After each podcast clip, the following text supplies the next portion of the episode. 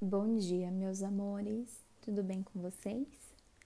Olha só, na nossa aula de artes de segunda-feira, vocês fizeram uma atividade de pintura, vocês se recordam? A atividade, ela ficou espelhada quando vocês dobraram a folha e abriram. Galera, agora a Pro Carol vai falar um pouquinho sobre isso. Essa técnica, ela era usada criativamente pelo poeta alemão Justinus Kerner. Ele nasceu lá em 1786 e faleceu em 1882. Mas se popularizou a partir do teste psicológico de Rorschach, conhecido como teste do borrão de tinta. Olha só. Na década de 1980, o pintor estadunidense Andy Warhol criou uma série de pinturas sobre a influência deste exame.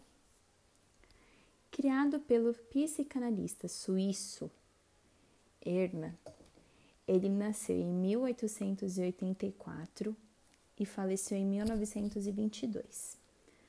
O teste era composto por 10 imagens com manchas simétricas abstratas.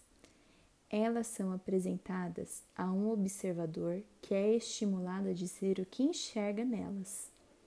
Então, olha só.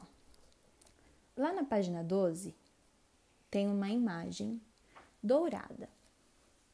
Essa imagem ela foi pintada de um lado e a folha foi dobrada, fazendo com que a imagem ficasse também do outro lado. Mas olhem na página 13. O que vocês conseguem ver? A imagem espelhada é igual da página 12 ou é diferente? O que vocês acham? Olha só, agora a Pro Carol vai dar um desafio. Vocês vão fazer um desenho só na metade da folha. E aí, vocês vão fazer esse desenho, pode usar canetinha, lápis de cor ou giz de cera. Aí, nesse desenho, vocês vão levar para a sala, lá na nossa aula, e aí vocês vão falar o que vocês acham que vai ficar do outro lado. Se vai ter